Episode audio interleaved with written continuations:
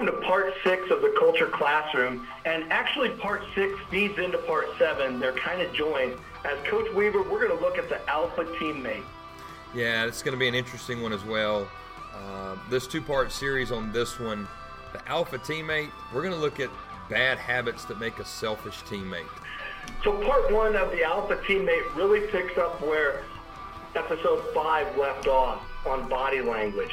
And when we talk about an alpha male, the, it's a noun, and the alpha male is defined as the dominant male animal in a particular group. Sounds like predator mindset written all over it. Or it can also be a man tending to assume a dominant or domineering role in social or professional situations. Sounds like the best of the best. Yeah, and I think of alpha teammates. I think of alpha males. Uh, they're going to be the ones that stand out the most to you. So as we look at this more, that we're going to look at the bad part of what an alpha teammate is, what an alpha male is. So there's going to be a good side to this and a bad side of this. So I'm interested to see how we dive into today and see what that body language looks like of a bad teammate and an alpha teammate. Yeah, and maybe building off of body language, it's also all the other stuff, the three ring circus that goes on with an alpha teammate as well. Yeah. And when I think about a compelling question for the next 20 minutes or so, I want you to think about what does alpha mean to you? What does that look like? If I say alpha teammate, what qualities instantly come to your mind? I want you to push pause, take a moment, go back to your notepad, and write down a few qualities. All right, so JT, as our listeners had a chance to reflect on what an alpha means to them, you know, and I think about this uh, with athletics. You know, you have bad teammates depending on where you play. You may come across like a lot of them. You may not come across but very few. But they're about as certain as in athletics as death and taxes are in life. I mean, they're going to be around your program. You know, I, I think back in my 14 years of coaching, we have good teammates and bad teammates. But I want to look at more at, you know, at every level that we have of sports. So junior high, high school, semi pro, professional, and even uh, collegiate uh, where do those selfish teammates stem from? Well, I think it's a great question, first of all. And I think it's a reflection of society. Uh, just I look at Denison. We have all walks of life from every corner of the globe in our town, in a town of 8,000 people. And you know, I was waiting after practice last night with a kid because they didn't have a ride, and you know practice is over at five, and I, I send out the parent flyer, and I make the phone calls, and everyone knows that going in. And this kid, he's waiting around, he's waiting around. It's 5:30, and then 5:45, and eventually I just looked at him and I said, "Look, what's going on? Where's your ride? Because I can't just leave a middle school kid unsupervised while I go do whatever other things that I have in my life." And so he didn't know. So then I logged back into my computer in my classroom. And we call his parents, and it's actually his stepdad who's at home right now. He, he told me he was texting his sister first. So I'm like, okay, good. Maybe your sister's in high school. Maybe they'll be on their way. Turns out his sister's 10, so she, mm. she's not coming. Mm. But that's the only communication he has home. Doesn't know his number. His phone doesn't have service totally at the mercy of whatever resources I can help provide and point him in direction. So we call his stepdad, you know, and stepdad hangs up on him. We call back, hangs up again. Finally, I, I kind of ask the kid, I'm like, hey, make sure that he's coming and say please and thank you, will you? And, you know, stepdad was like, I told you yes. But I looked at him and I was like, no, he really didn't. Um, and so then I probed a little bit more. As we walked back out to the main part of our school, by the atrium where he was going to be picked up, I go, tell me about your stepdad. Is he a nice guy? And, and the kid assured him that he was and, you know, that it's a great household. And I go, but where's your mom? And his mom, it turns out, works in another town about an hour away and stays up there throughout the week and only comes home on the weekend. Ooh. And I, I think about, like, that wouldn't fly in my household. No. And you know, not just because I have a job or whatever. Like I drove an hour and a half one way for four years from Omaha to Denison, So three hours on the road a day to make it work for my family because the opportunity was better here, but my wife had opportunity in Omaha. So we just made that balance work. I can't imagine what it's like to say goodbye to your teenage son who needs you at home Yeah. for a whole week and then only see him on the weekend. And so that is the status quo here in Denison. We have some nice families with nice resources, but for the most part, being in a factory town, it's poor, uneducated. We're almost 75% free and reduced lunch, and the parents work at the factory, and the only expectations for the kids is to do the same. Wow. So that's a big, long, you know, summation of the question. But I guess what I'm saying is, uh, we had a we had a presenter here back in the fall, Dr. Mike Rule, and he's with the Marzano Research Institute. And you know, we always tell kids experience the real world. The real world's going to get you. What you're doing in the classroom isn't going to work in the real world.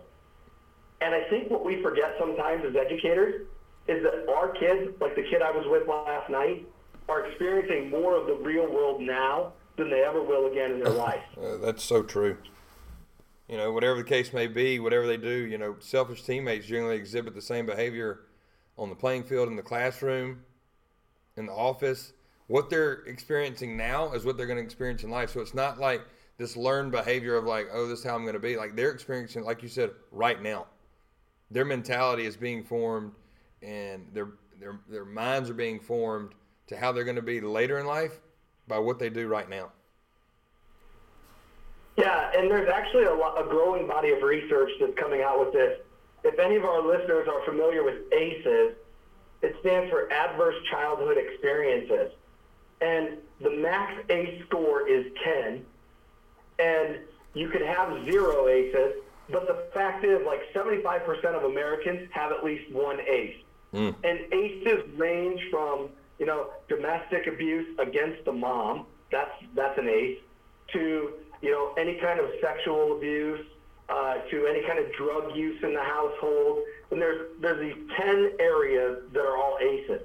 And something like if you have a score of four or more, the research indicates that your life expectancy is 20 years less than the average American.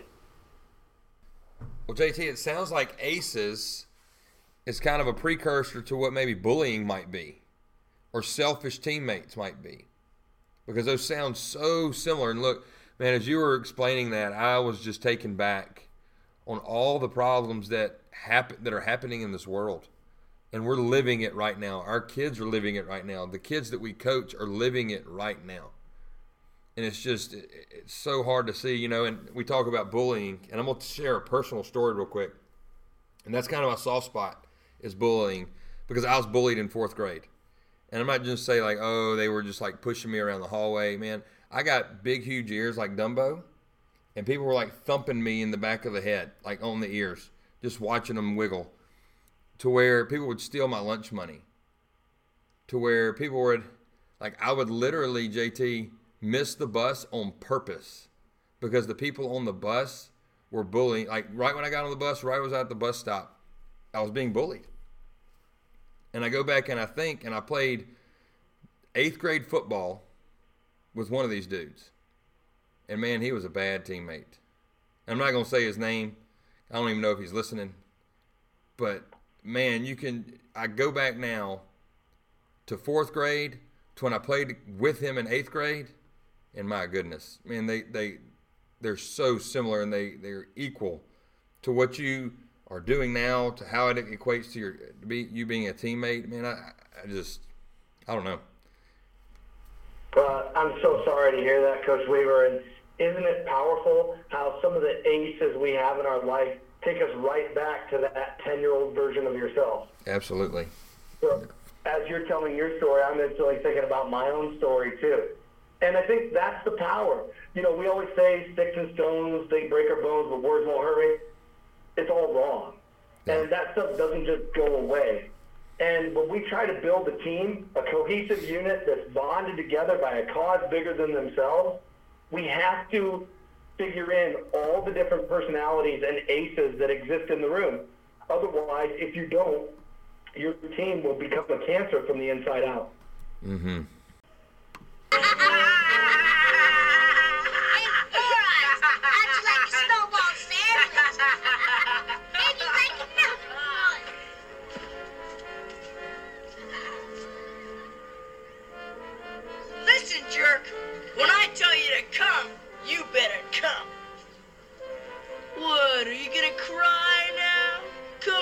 cry, baby. Cry for me. Come on.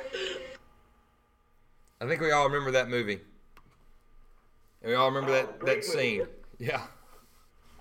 It, it runs in my house on TBS for 24 hours. I'm not sure I've seen the whole movie start to finish, you know, in one continuous sitting. I kind of tune in for a scene and then I get up and do something else and I come back and it's a different scene. Classic Christmas story. Yeah. Kind of feel sorry for Ralphie right there. You know? And and the struggle and the pain that he gets, I mean that that's the definition of a bully. And now put that with your team. Do you have guys in your locker room that do that to younger players? Do you have seniors or juniors doing that to sophomores or freshmen? And if you do, that needs to be corrected. Yeah, you know, Mike Leach, who just got hired at uh, Mississippi State today as the new head football coach there, he writes in his book, Swing the Sword, you're either coaching it or allowing it to happen. And Yeah. that's the same with bullying. I know we can't control all the life that's happened to our kids, what they've experienced up to that point, but you're either coaching it, coaching them how to get past that, coaching them how to navigate the world of locker room, or you're allowing it to happen. Yeah. Yeah, I think it's it's so powerful to, to think about what we allow and, and a big problem, you know, and, I fight with this with uh, with everywhere I've been. I try and tell coaches like go in the locker room. Go to where those guys live before practice and after practice and see what goes on in there. Just see what goes on in there. And if anything, let them, you know, see you going into their environment and if you see something going wrong, like a bullying thing or a hazing thing, put it to a stop. And say, guys, that's not who we stand for. And that's a great teaching moment. But I see a lot of coaches, they get through with practice and then they're like, oh, we're tired. We're just going to go to our office. We're going to sit down. We got equipment stuff to take up. We got clothes to wash. Or even before practice, they're doing um, pre practice schedules, making sure everybody's on the same page. But I think you have to take intentional time to say, hey, I'm going to walk through this locker room for like one or two minutes, see the guys, high five them, ask them how their day went, and then do the same after practice. Just go in and ask how they thought practice went. Hey guys, what y'all got going on tonight? Do you have any tests tomorrow? Just kind of be real with them. But it also lets you combat any negativity or bullying that might be going on inside your locker room. Yeah, and when you talk about this kind of bully teammate, you're really kind of talking about dirty players. And mm-hmm. unfortunately, in professional sports, dirty players are all over, uh, and they're they're mainstream, and we see about them, and we watch them play on TV all the time. Ndamukong Suh, oh boy, he gets kicked. I thought he got hit, but that was the foot. about this one, but he's not going to get to play anymore this afternoon. Here he is at the bottom of that pile. A takedown there. Yeah, that's uh, there it is. I mean, first of Coaches, as if you were listening to this and, and you're reflecting back and you think about what we've talked about about alpha teammates and what selfish players look like, what uh, bullying looks like on your football team or your basketball team, and now we're talking about dirty players. Have any of you ever played against a dirty player? And if you have, take time right now and pause and think about how it made you feel. Tell them, you know, we know that it sucks. And then give an example of when you played against a dirty player. And Coach Weaver, I think that's such a great challenge. I'm going to challenge our coaches to go one step farther, go the extra mile on this. After you've had time to reflect and you've written down your experience, I'm going to challenge you to take that to your team and share it with the team. Well, Coach Weaver, I think one of the quotes that's on this PowerPoint that we're looking at, that we're kind of using as a framework for this episode, that really resonated with me is no one on your team is worth a 15-yard penalty. And when I think about my role in a school, in a community, in the workforce, we see poor team members here too. And so there's different characteristics that impact the work environment the same way that bully teammates impact the locker room. Yeah, and, and you know we were going through this PowerPoint, and I started looking at what makes uh, a selfish teammate, and that's kind of what I was thinking about: selfish teammates, poor team members, stuff like that. And I had a list of five, and you might can help me maybe add two more or three more. But here's what I was thinking of in my 14 years of coaching and even just playing from junior high um, all the way through my senior year of college. So, one, I thought about selfish teammates, they blame coaches and their teammates. Another one I thought of was they make excuses. Poor team members make excuses. Thirdly, I thought about they could care less about their teammates' success. They could care less about their inner circle, and they're not celebrating the circle. Fourthly, they put in minimum time with marginal effort. So they they're the ones that get to uh, practice late and they leave early, but yet they want the most out of hey throw me the ball or um, you know let me run the ball or why am I not starting on ba- in basketball or whatever. You know another one is they're know-it-alls, and this is the one I'm stuck at.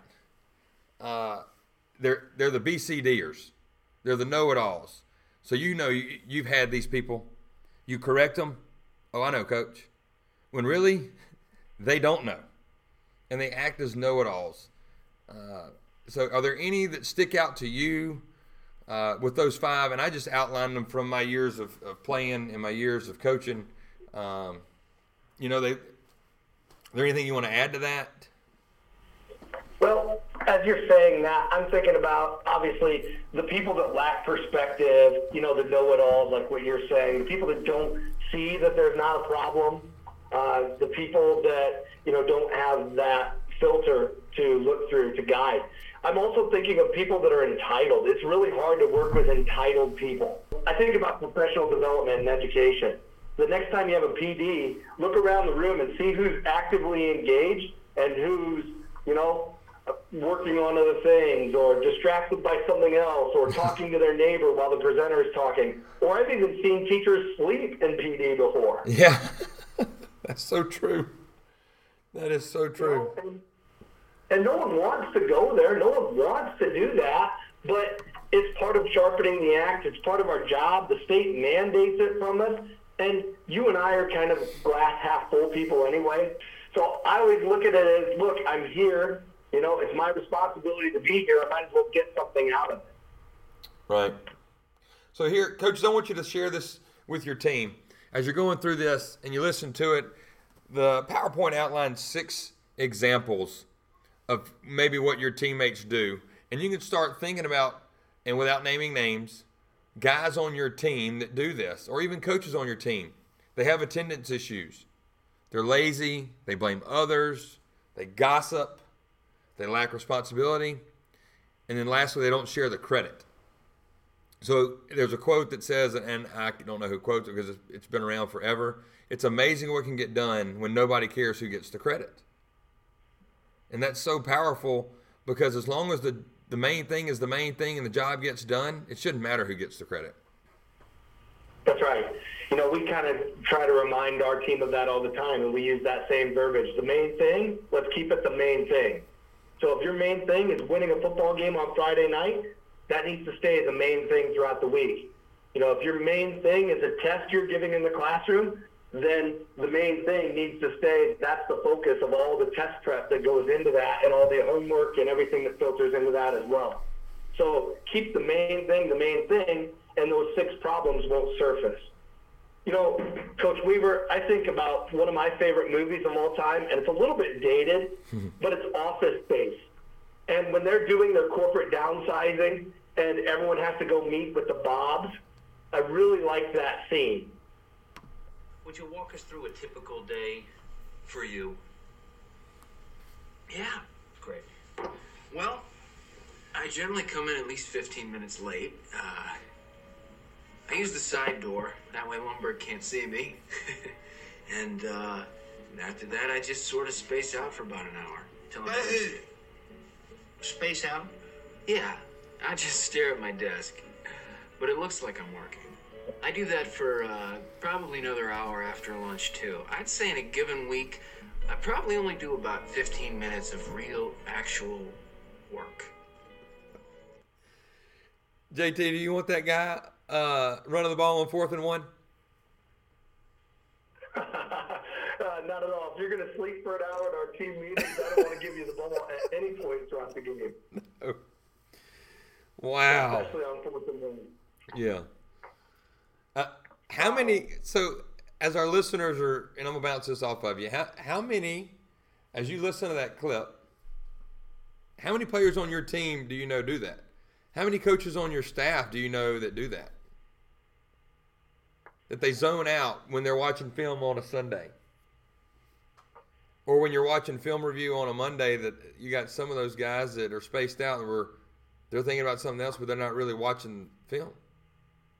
Those are typically Yeah, the guys. Those are typically the guys, JT, that have messed up on Friday night. Well, I'll tell you what, I don't want a kid to come dressed for the homecoming game if they're thinking about who they're taking to the dance and what the next three hours looks like after the game. Yeah. Coach Weaver, let's talk a little bit, though, about what makes a great alpha male teammate. Mm. Well, one, they, they want the best for the team. They want what is best for the team always. So it's a it's a we over me mentality. They surrender the outcome of I don't care who gets the credit as long as we get the W at the end of the day. They're the ones that hey, I'll put you on my back. They're the ones that'll when sprinting's going and the last guy's typically probably an offensive lineman. The guy that finishes first goes back and takes the guy and helps him finish his, uh, finish the running at the end of practice. You know, I think about the alpha teammate that I want in my locker room is the guy that goes and gets people. You know, they get in their car and they go and they stop at people's houses and they bring them to the weight room or they bring them to practice.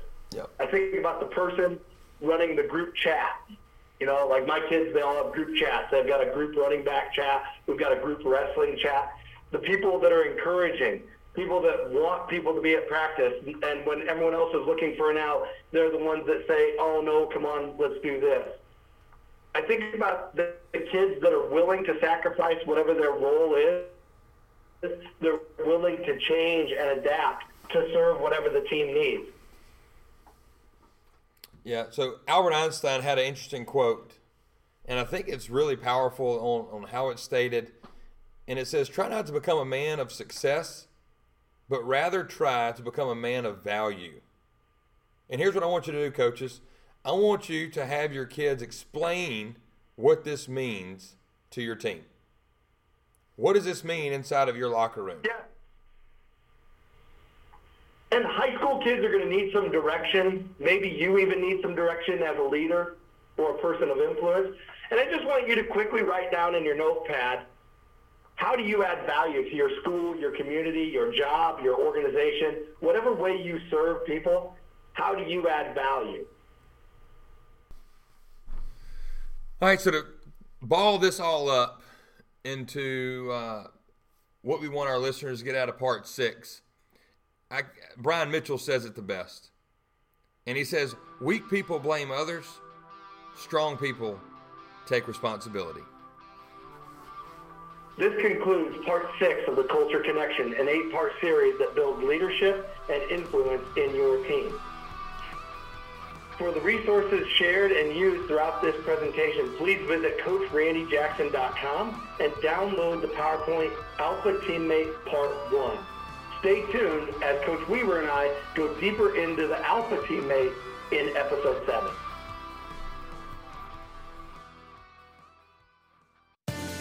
GameStrat is the number one choice for football coaches looking for the most reliable and advanced sideline replay system on the market. More coaches are switching to GameStrat because it simply works when it's supposed to work. And unlike other systems, GameStrat is simpler to set up and use, delivers the fastest video transfer times in the industry, gives you the most tagging capabilities, and has the best game day support. Choose GameStrat for your game day needs.